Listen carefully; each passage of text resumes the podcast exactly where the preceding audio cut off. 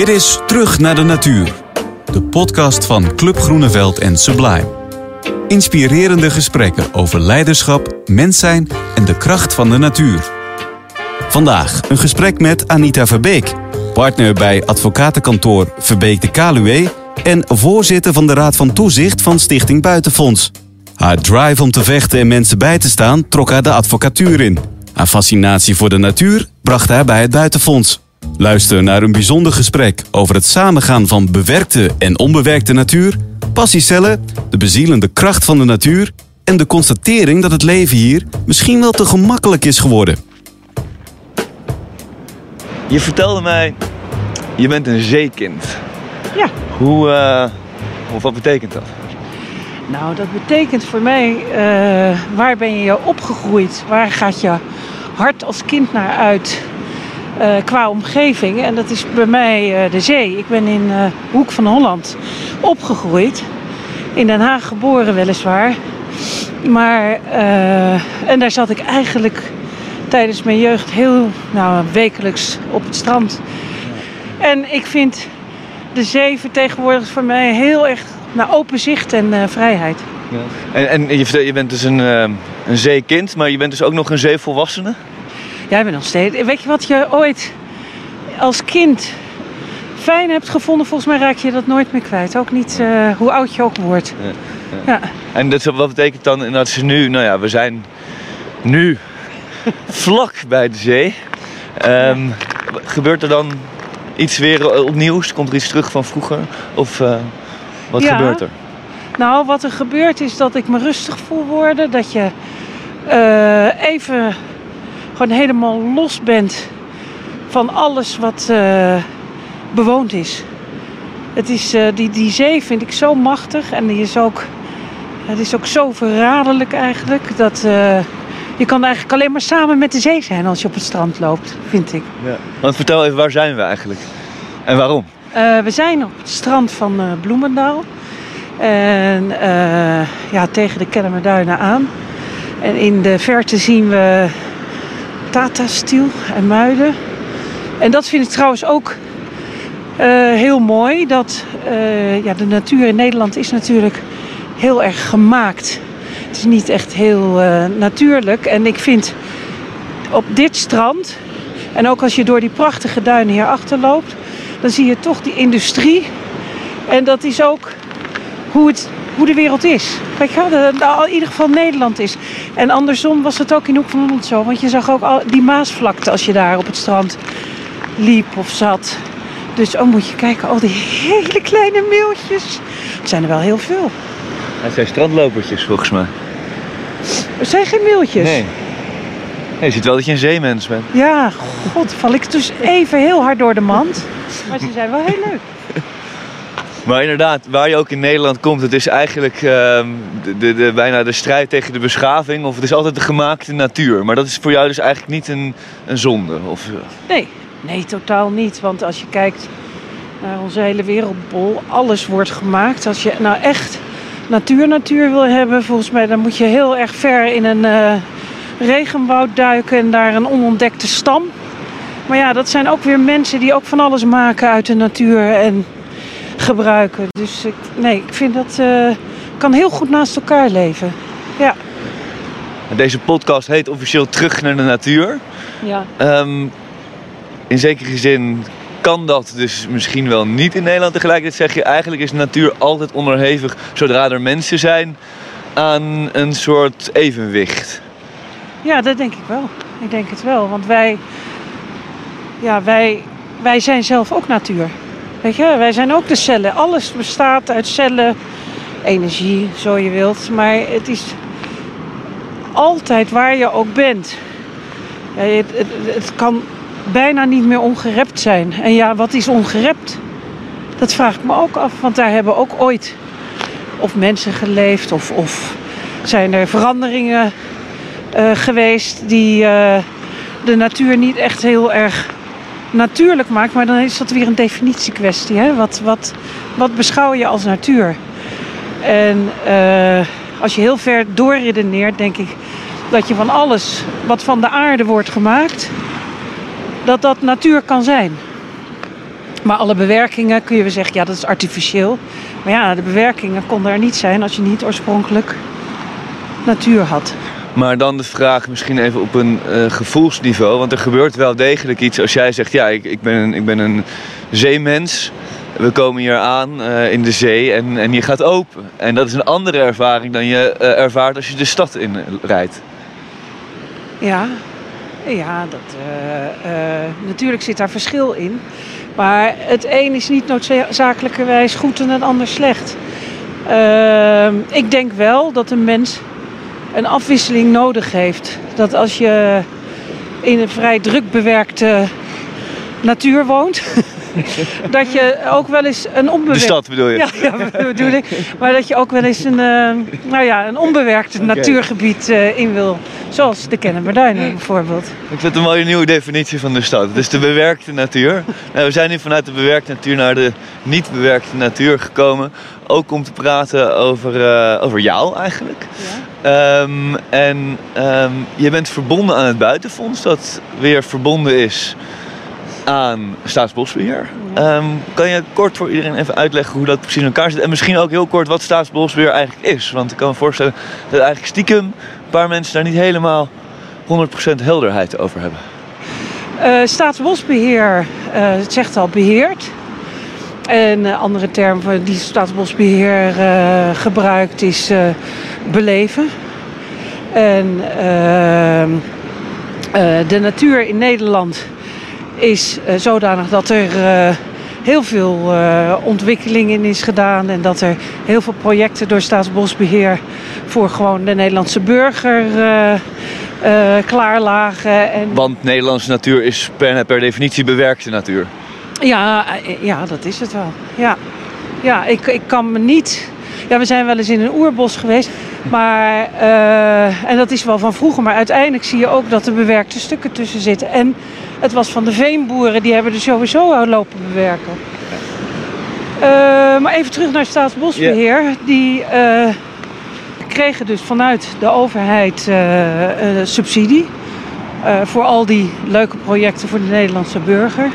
Maar ja, zoals je hebt gezien, dat heel de subsidieverstrekking door de afgelopen jaren toch uh, onderhevig is aan het, uh, nou ja, uh, het spaargedrag van de overheid, zeg ja, maar. Netjes, en ja. dat betekent dat ja, die subsidie ongeveer gehalveerd is. En waardoor Staatsbosbeheer niet meer die enorme mooie en leuke projecten kon realiseren.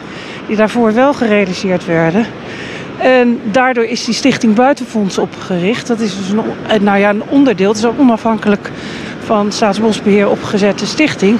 En die probeert uh, de projecten waar wij allemaal zoveel blijer, vrolijker, beter, de kinderen opgeleid van raken en vertrouwd met de natuur gemaakt worden, om die weer te realiseren. Dat gebeurt via de stichting.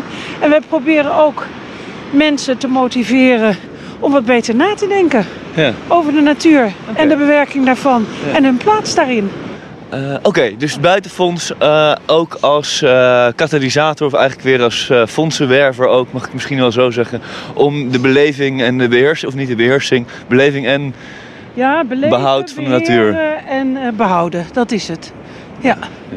Maar in elk geval, het is al lange tijd, ik bedoel sinds, sinds Nederland bijna bestaat, is natuur natuurlijk een onderdeel ervan geweest en moet het op een zekere manier beheerst worden. Mm -hmm. um, jij komt zelf uit de advocatuur. Ja. Hoe ben jij terechtgekomen of waarom ben je hier terechtgekomen dat jij um, vanuit uh, zeg maar de, de zeer bewerkte natuur je energie wil geven? Uh, nou, ik ben altijd wel bezig geweest met uh, allerlei dingen naast gewoon advocaat zijn omdat ja, sowieso in, ik, in mijn vakgebied zijn de zaken heel divers.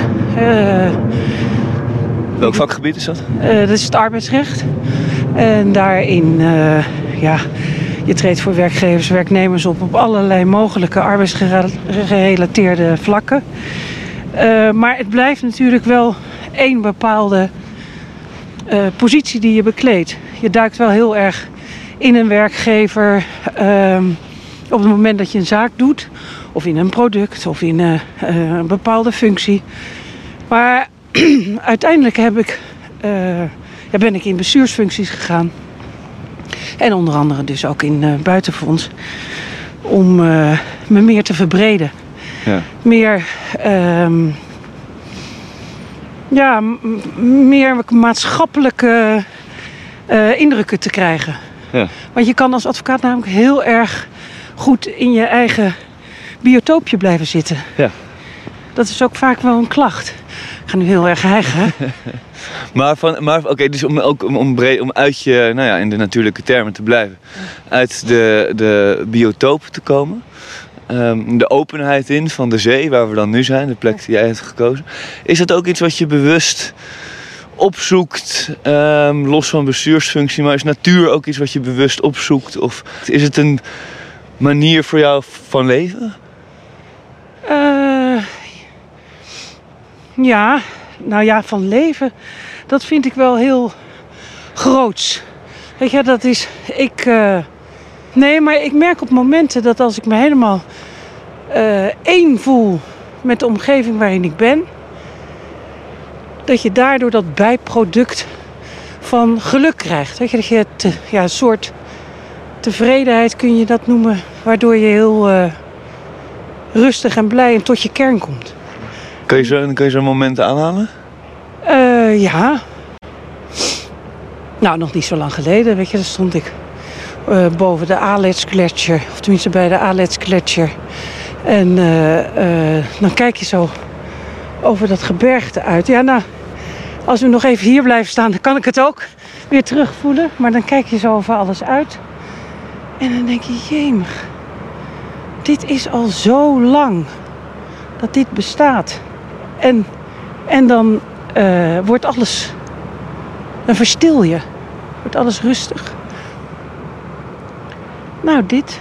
Weet je, je kan dan kijken naar zo'n boot. Een beetje een... Uh, een beetje oud bootje. Zo, ziet het eruit. En uh, ik vraag me dan af, wat, wat, is daar aan doen? Welke haven, uh, welke haven op weg? En dan zie je die, uh, zee maar heen en weer rollen. Daar kan ik eigenlijk wel heel lang naar kijken. En me heel prettig bij voelen. Dus dan zie je dat er ook heel weinig nodig is voor een mens om zich prettig te voelen.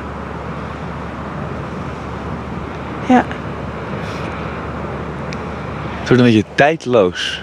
Ja. Ik heb, uh, nou dat is ook al heel lang geleden, een keer een documentaire gezien over een man die de wereld rondreisde gewoon te voet. En dat lieten ze een stuk zien toen hij door de bergen liep, ergens in Amerika. En hij uh, vertelde, hij, elke avond maakte hij een vuurtje. En hij vertelde, hij zei, ja, dit is mijn tv. Hier zit ik gewoon, elke avond zit ik uren in het vuur te staren. Ja.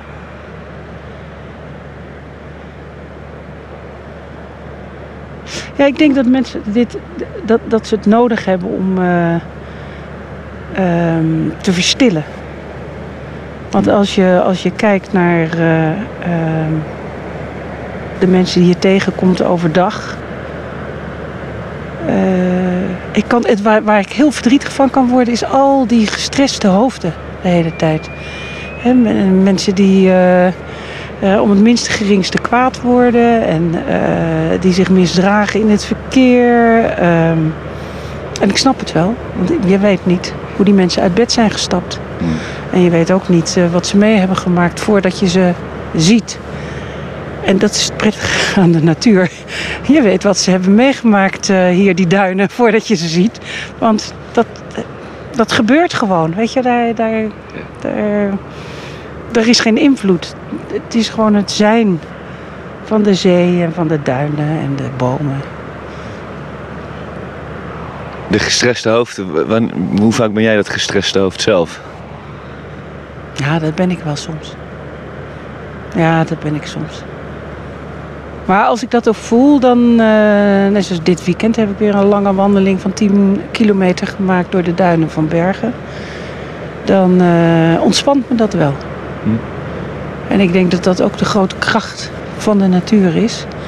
Dat wij mensen daar toch van ontspannen.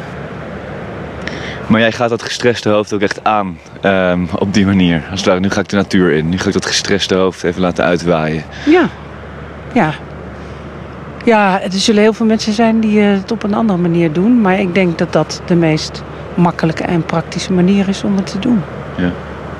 Want je kunt daardoor nou ja, gewoon wat meer afstand nemen van, van iets wat anders maar blijft malen in je hoofd.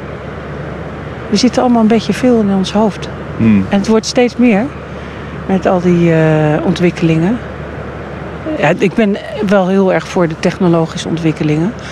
Alleen denk ik niet dat het voor ons allemaal gemakkelijker wordt, alleen moeilijker. Je moet daardoor toch steeds meer grenzen gaan bewaken. Want het komt allemaal gemakkelijk op je af. En eh, dat, dat gestreste hoofd van mij ook, het komt ook gemakkelijk op me af. Want het, ja, je, het is moeilijk soms nee te zeggen.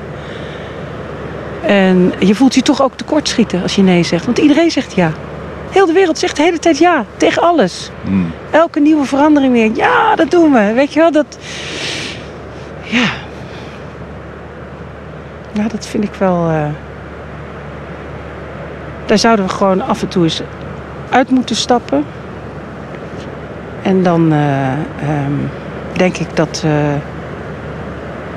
Zo'n strandwandeling of duinwandeling of Mm. eh, boswandeling. Of gewoon maar even zitten te luisteren wat er om je heen gebeurt. Mm. Ik vind het ook altijd heerlijk om in een restaurantje te gaan zitten. Nou, ja, of een restaurantje. Ik haal wel eens kip ergens hier in Amsterdam.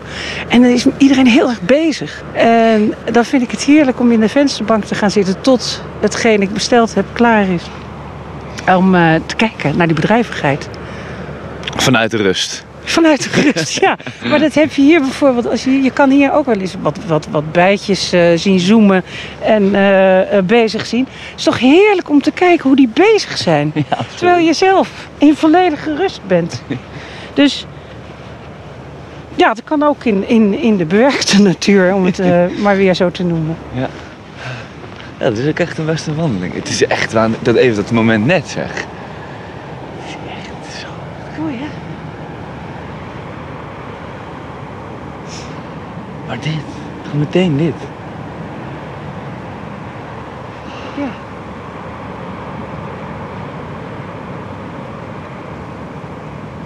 Het is toch goed voor een mens? En ja, ik denk ook, eh, weet je, altijd maar de hele tijd in de van, oh, ik moet mediteren, natuur, et cetera. Ja. Volgens mij is dat het ook niet Nee, nee, nee. Dan wordt het weer zo eh, opgelegd. opgelegd. Weinig authentiek. Laten we daar eens... Oh, kijk nou. Kijk hoe mooi. Kijk nou eens even. Oef. Wil, jij het, eh, wil jij het even omschrijven? Nou, we kijken naar nu zo'n prachtig, typisch Hollands duinlandschap.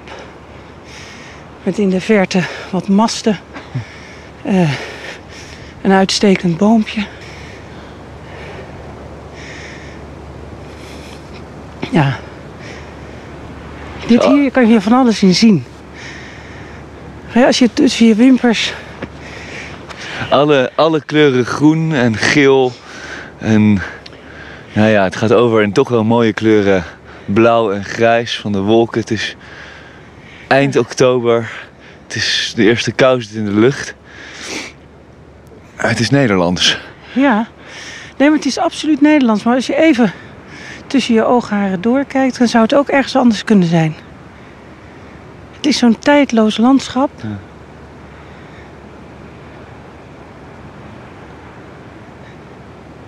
Ja, prachtig. Ja.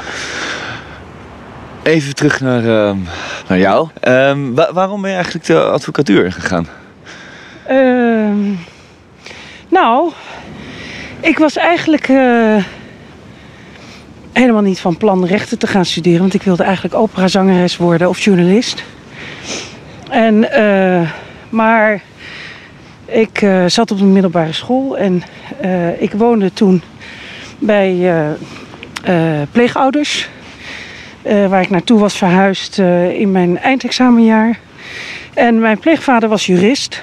Eh, ik dacht, nou ja, best aardig. En eh, toen ben ik naar Rotterdam gegaan om dat te gaan studeren. Na een half jaar dacht ik, oh, nee, dit, eh, dit is niks voor mij.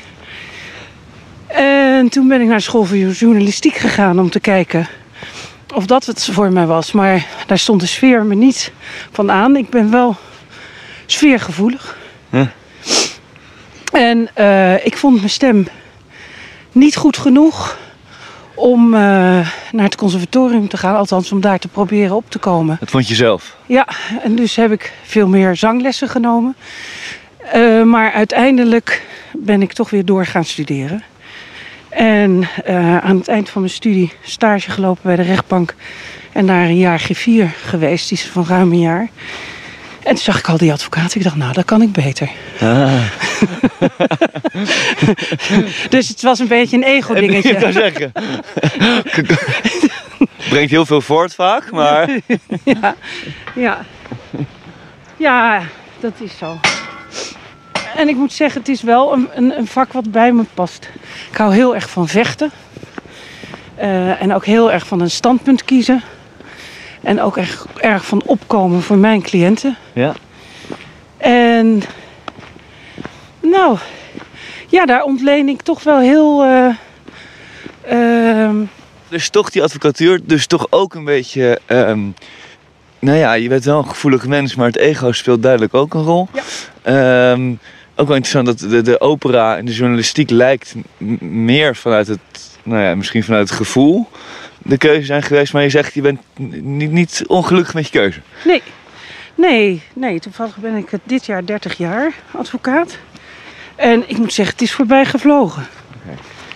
Ik ben er zelfs, zelf nogal verbaasd over dat het al 30 jaar is. En- Eh, en welk aspect eigenlijk? Dus je noemde eigenlijk het opkomen voor je cliënt. Je bent een vechter. ja. Eh, nog meer aspecten waarvan je zegt dat, is, dat raakt ook aan wie ik ben. Ehm, waarom ik het ook 30 jaar, nou ja, niet, een- niet alleen volhoud, maar waardoor het voorbij is gevlogen. Ehm, nou, ik vind het heel leuk om eh, me te verdiepen in, nou ja, eigenlijk alle aspecten die er zijn in het leven. En die kom je als advocaat best veel tegen. Het is eh, ofwel heel zakelijk, ofwel heel erg emotioneel in arbeidsverhoudingen. Ofwel eh, zijn er plotseling dingen gebeurd waarvan je denkt, nou, hè, dat heb ik nog nooit meegemaakt. Daar moeten we iets aan doen. Je, je kan baanbrekend eh, werk doen. Als je dat wil. En ik vind ook dat er wel enige lef voor nodig. Eh, Ik ben wel een laatbloeier, want mijn lef is pas veel later gekomen, denk ik dan bij de meeste mensen. Vertel. Nou, vroeger was ik niet zo'n lefgozer, zeg maar. Nee, vond ik alles best een beetje eng. Dat uitzicht nog een beetje in het feit dat ik niet zo graag heel ver met vakantie ga. Ik blijf liever een beetje zo in de buurt. Ja. Maar is, dus daar is een omslag geweest. Eh, kan je het duiden? Ja, je wordt. eh, nou, wat heel erg werkt is natuurlijk dat als je eh, niet echt een durfal bent, maar ziet dat bepaalde dingen werken en dat bepaalde dingen ook in elkaar steken zoals je gedacht had dat ze in elkaar steken, daar ontleen je zelfvertrouwen aan. En ehm, ja, het is net zoals een eh, balletdanser of een eh, turner die alles 20, 30, 40, 50.000 keer doet. Op een gegeven moment weet je wel op de Olympische Spelen dat je die sprong gaat halen. Of in dat ballet. Ja, maar dat klinkt toch anders dan een durfal. Ik heb het gevoel ook je dat bij jou... Het goed. Nee, en dat, daar begin je dus mee. Dus op het moment dat je kan gaan zweven boven wat je vakgebied dan ook is, nou bij mij dit, dan durf je ook veel meer. Ja. Want daardoor ben je, eh, eh, eh, krijg je een soort intrinsiek goed gevoel over wat er wel en niet klopt. Hm. Ik kan heel vaak denken van ja, misschien dat alle regels niet in mijn richting wijzen, maar ik, ik weet dat dit niet klopt. En daar ga ik me hard voor maken. Ja. En dat, dat ja, is ook vaak het geval. Zou het kunnen dat het weten er ook altijd al was, maar dat je pas na een bepaalde tijd op een gegeven moment daar ook op in durft te gaan? Ja, dat klopt. En dat is, dat is dus ook het lef wat je krijgt als je, ja, ik zeg het maar, voldoende geoefend hebt Ja. wat dat betreft. Ja. Maar het heeft ook te maken met eh, ja, dus het vertrouwen op, op, op, op je intuïtie, lijkt het bijna. Ja, dat is zo. Maar, nou ja, dat is het. Hè. Wij in deze moderne tijden hebben niet, wij, wij leren niet meer zo goed op onze intuïtie te vertrouwen. Want we hebben allemaal tools gekregen die het voor ons doen. En ook met die straks die artificiële intelligentie, wat ik op zich heel erg toejuich. Maar wij gaan steeds verder ook van onze eigen natuur afstaan. Omdat we dingen voor ons laten bedenken en beslissen. En zelfs emoties gaan de nieuwe robots leren. Ja, dan vertrouw je daar maar op. Maar je komt niet meer terug bij je eigen intuïtie. En sommige mensen hebben dat meteen. Hè? Die hebben een heel sterk intuïtief gevoel op waarop ze ook vaak heel veel beslissingen nemen. Ook nou, in de, uh, waar ze ook staan in het leven. En uh, ik denk dat onze intuïtie heel goed is.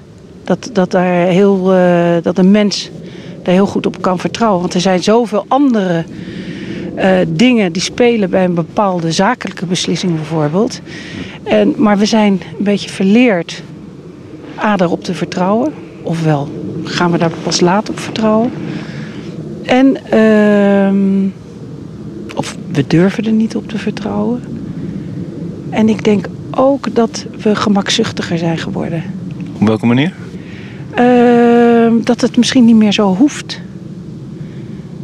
Weet je, dat het woord, het leven is zo maakbaar en het gaat allemaal zo snel en uh, het is gemakkelijk. Hm. Ik vind het leven iets te gemakkelijk geworden, eigenlijk. En dan kun je zeggen van ja, maar gemakkelijk, dat is toch ook de natuur? Weet je wel, dat, is, die, dat groeit en bloeit toch ook maar hoe het wil?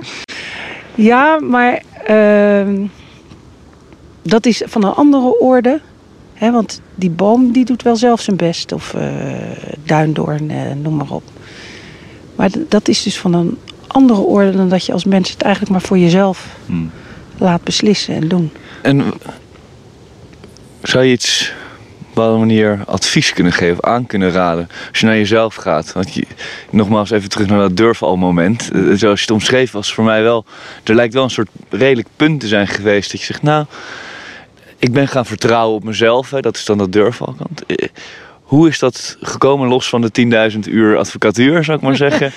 Uh, nou ja, het, het, is ook dat, dat uh, door het vallen en opstaan. Hè, want, want, en ook door jezelf niet meer zo de maat te nemen. Ik was, was vroeger, uh, nou ja, uh, mij, een beetje perfectionistisch aangelegd. Weet je, de, de fouten die je maakte, de, daar, daar ronselde je of ranselde je jezelf af. De successen die waren binnen twee minuten vergeten. En uh, wat ook heel menselijk is, begrijp ik ook van andere mensen, dat als er complimenten zijn, dan denk je eerst van nou bedankt, maar mm, ik geloof niet dat, uh, dat dat nou zo'n groot compliment waard was. En ik denk dat bij mij ja, de omslag is geweest toen ik mezelf niet zo de maat meer nam. En ook want je doet het ook anderen. Je hebt altijd wel iets over anderen op te merken en te bedenken. En zodra je dat doet, gaat er iets schorten aan de communicatie. En gaat er iets, ook met jezelf, maar ook met, met andere mensen. Dat, zie je ook in wat voor, of je nou sociaal of, of, of zakelijk uh, bijeen bent. Zodra je de maat gaat nemen, zit er een luik dicht. En dat heeft weer te maken met die intuïtie. Hè? Want, want intuïtie is ook open, je openstellen voor anderen en voor andere meningen of voor andersoortige mensen. En ik denk wel dat op het moment dat ik besefte dat ik mezelf daarmee in de weg zat, maar ook anderen, dat ik toen ja, bedacht van ja, het is toch veel gemakkelijker om dat niet te doen. Ja. En, daar, en veel meer te vertrouwen op ja. dat uh, waar je voor gaat en waar, wat je in gemoede, zoals de advocaten altijd zeggen, maar wat je in gemoede goed acht, dat je daar uh, vol voor moet kunnen gaan.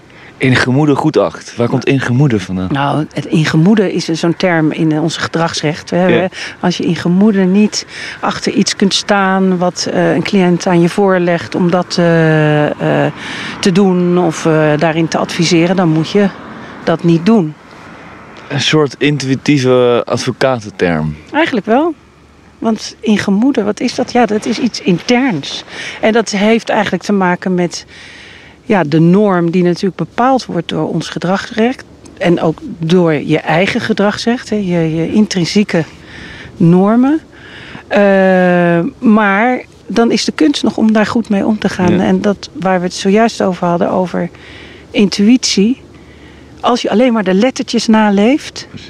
dan is het niet meer in gemoeden. Weet je, dan, dan, dan toets je het dus niet meer aan interne waarden. En dan kun je natuurlijk een discussie krijgen over, ja, maar zijn dat dan wel de juiste waarden? Of de goede waarden? Of hebben veel mensen die waarden? Nou ja, dat is vaak natuurlijk wel doordat het iets al heel lang bestaat en getoetst is, et cetera. En telkens weer eh, verandert met de tijdsgeest. eh, eh, kan je wel een algemene norm daarin bedenken. Maar Echt van de letter naar de geest van de wet. ja, En is dat ook iets wat jij... ehm, want je hebt op een gegeven moment een eigen advocatenkantoor Ja. eh, gestart.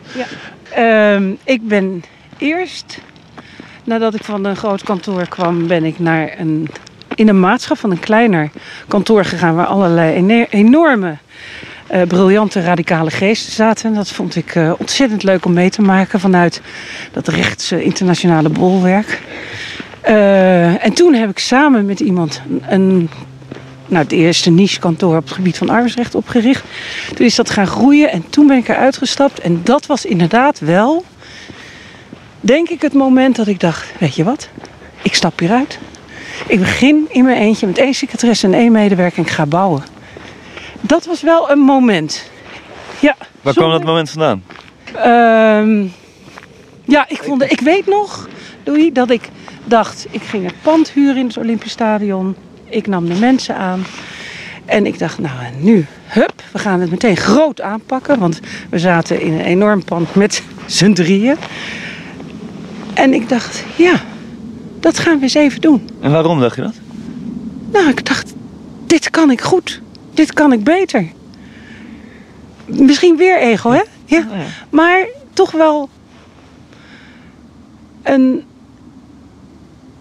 een wens om dat zelf neer te zetten zoals ik het zelf goed vond. En eh, zonder dat ik gehinderd werd door van kan ik, kan ik dit wel? Oh, wat eng. Of eh Maar jee. dat viel ook echt weg?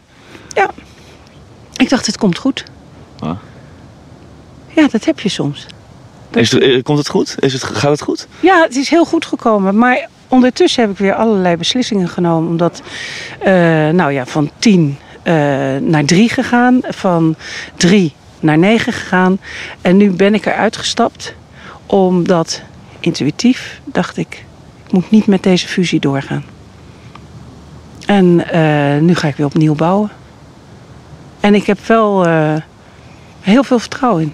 Dat dat eh, weer goed komt. Dus die beslissingen neem je nu in rust? Ja. Of rustiger misschien dan hiervoor? Ehm, ja, rustiger, rustiger. In vertrouwen? In, in, in vertrouwen, ja. Ik denk dat dat het is.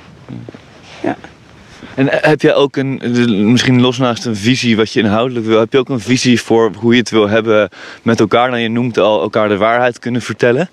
Ehm, hoe verhoudt jouw intuïtie of jouw gevoel van menswaarde of werkwaarde zich tot je collega's? En, Ja, nou, ik denk dat, dat het allerbelangrijkste is dat je heel goed naar elkaar luistert. In welke positie je ook in een kantoor of een bedrijf zit. Ik heb gemerkt dat als ik niet naar mijn medewerkers luister, maar veel meer eh, gefocust ben op de output en op het product zelf, dat dat mis kan gaan. En, en dat luisteren. eh, hoe gaat het mis? Je bent te veel bezig met, eh, met waar je voor je eigenlijk op je werk zit. En soms moet je ook even dat stapje ernaast en kijken... wie is deze mens nu met wie ik samenwerk? En wat zijn zijn of haar belangen? En wat zijn zijn of haar wensen? En dat hoeft niet op de langere termijn te zijn. Want dat is eigenlijk de valkuil, vind ik, wat je, waarin je stapt.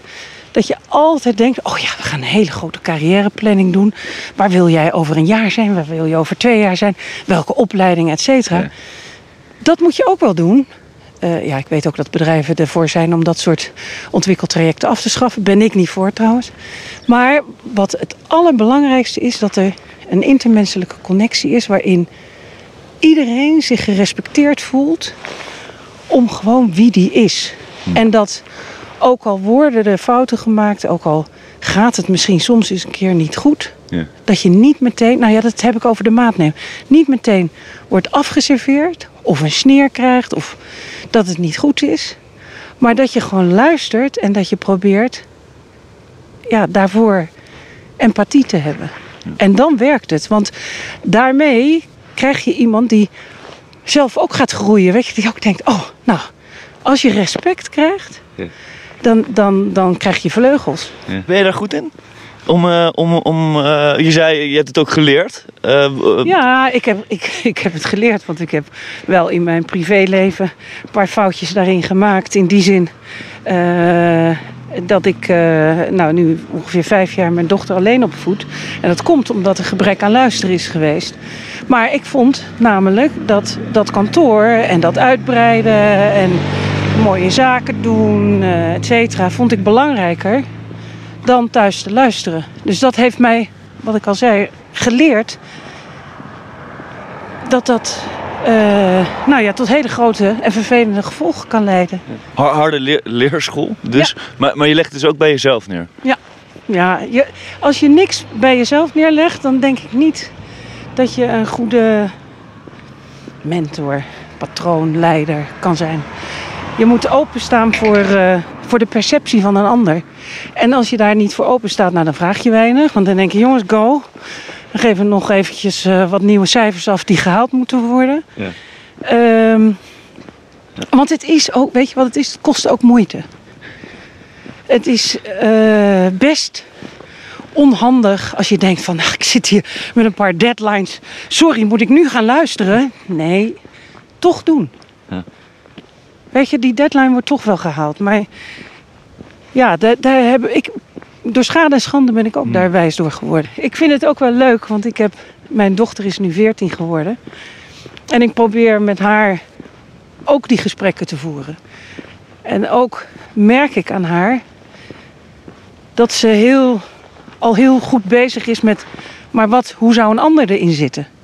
Er zijn natuurlijk eh, puber eh, dingen, maar eh, op het moment dat er een probleem is, dan merk ik dat ze, ja, maar ja, misschien denkt zij of hij dat of dat of dat. Ja. Eh, en nu is het een conflict, maar dat had misschien niet gehoeven. Als die ander had geweten dat, ja, ik zeg het nu maar een beetje Ja, ja. omvloerst, maar... ja. Maar dan ben ik wel trots. Want ik denk ook dat onze jonge generatie natuurlijk. Ja, die, die, die is, groeit zo anders op dan dat ik ben opgegroeid. En velen met mij. Als die hun intuïtie blijven ontwikkelen. En, en dus dat luisteren. En eh, empathie vertonen. Als ze, als ze dat eh, goed leren. Dan hebben we best eh, met die technologische ontwikkelingen hebben we best een mooie toekomst. Maar, en geniet, geniet je eigenlijk ook van, ehm, nou ja, ik weet niet of nou, ja, de rol of de mentorrol die je van je eigen leren hebt, eh, die je kan overbrengen? Ja. Dus of nou bij je dochter is, of bij collega's Ja. of bij buitenfonds?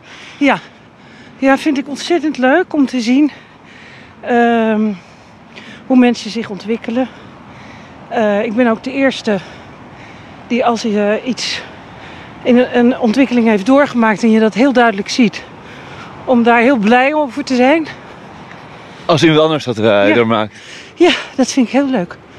Dat vind ik ook. eh, ehm, nou, een compliment aan jezelf eigenlijk. Want dat betekent dat je iets hebt overgebracht. wat ge- ingedaald is. En wat zo iemand dacht: oh, dat vind ik goed. Ga ik ook doen. Dat is ook een soort eerbetoon aan jouzelf. Ja, Maar en dan terug naar de, ja, er is ook echt een reden dat jij hebt aangesloten bij het buitenfonds. Je noemde er al een paar, maar nou ja, zit er ook een opdracht in? Eh, zit er ook een, nou ja, misschien iets mentorschapperigs in wat je mee wil geven met het feit dat je je daar verbindt? Dat is niet zomaar. Nee, dat is absoluut niet zomaar. Omdat ik denk dat, je, uh, dat Staatsbosbeheer een hele belangrijke uh, speler is op dat, op in Nederland met betrekking tot het behoud van de natuur. En ook uh, als je kijkt wat ze tot nu toe, eigenlijk waar ze allemaal mee bezig zijn en wat er ook wel eens misgaat, dan vind ik het toch ja, en eigenlijk een fantastische organisatie. Wat ze, wat ze allemaal doen. Als je ook ziet wat die boswachters betekenen, ook vaak plaatselijk. Super. En het zijn hele bezielde mensen. Als we het nou over hè, uh, passie eigenlijk, daar gaat het ook over, hebben. Dan, uh, nou ja, elke boswachter die ik tot nu toe bij Staatsbosbeheer ben tegengekomen, die is helemaal bezield door zijn vak.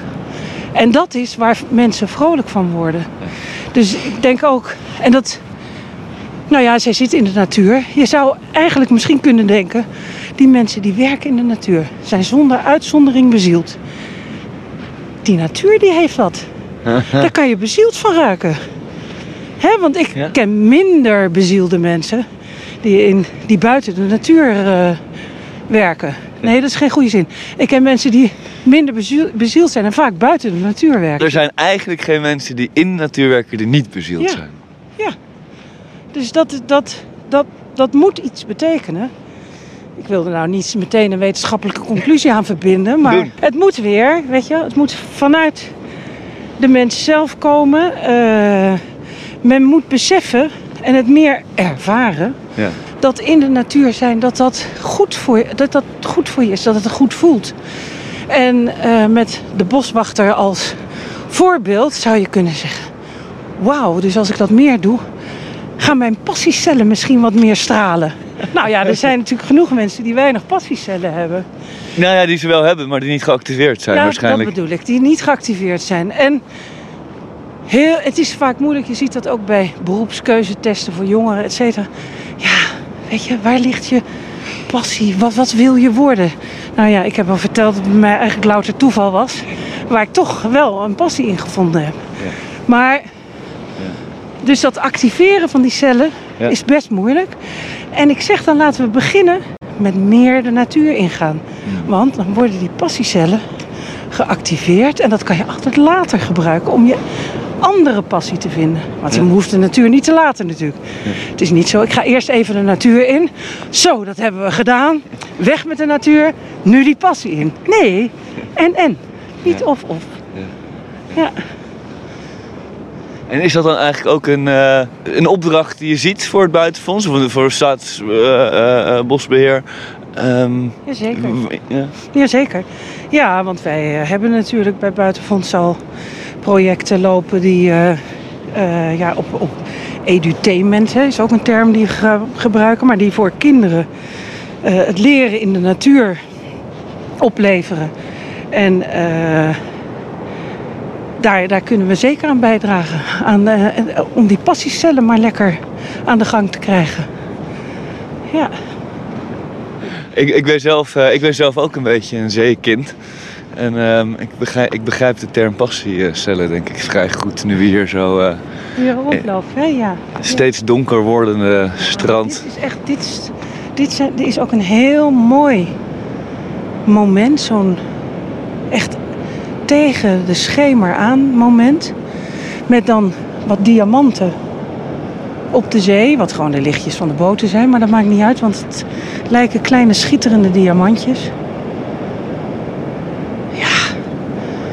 Weet je, dat is, het is en door de mens gemaakt. En niet door de mens gemaakt. En daar de poging om ons eh, het niet gemaakt en het gemaakt in balans te krijgen, kunnen we ook hier zien met de velden. Als je heel goed kijkt, zie je ze nog. Ja. De windmolens lichten af en Ja. toe in het rood op. Ja, ja, hier, dit rijtje.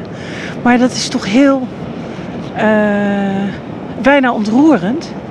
Het is toch ontroerend dat daar waar eerst niets was, daar plotseling rode lichtjes komen. Ja, ik bedenk me wel eens als ik nu van drie eeuwen geleden was. Dan zou ik denken, jemig, wat is hier aan de hand? Maar wel diep onder de indruk zijn. Om, weet je, je kan ook zeggen, eh, lelijke windmolens, eh, vervuilende boten. Maar je kan ook denken, jemig. Wat een mooi gezicht eigenlijk. Ja. En daar word je weer blij van. Ja. Dus eigenlijk genieten van het feit dat de bewerkte en de onbewerkte natuur samenleven. Ja, ja. En dan natuurlijk wel meewerken aan dat het niet te gek wordt, dat bewerken. Dat moeten we allemaal wel doen. Weet je, daar, daar kan ik best soms van denken... Hoe zijn we hier niet te weinig mee bezig? Ondanks alles wat er gebeurt natuurlijk omheen... en alle duurzaamheidsacties en projecten, et cetera. Heel veel mensen zeggen toch... ah, druppel op de gloeiende plaat. En dat baart me zorgen. Want het is natuurlijk wel een bepaald soort mensen... en een bepaald soort beweging... dat hier heel veel waarde aan hecht en heel druk mee bezig is. Ja. Het zou nog meer kunnen. Dankjewel. Ja, graag gedaan. Dankjewel. Je luisterde naar Terug naar de Natuur, een podcast van Club Groeneveld en Sublime. Wil je meer weten? Ga dan naar clubgroeneveld.nl.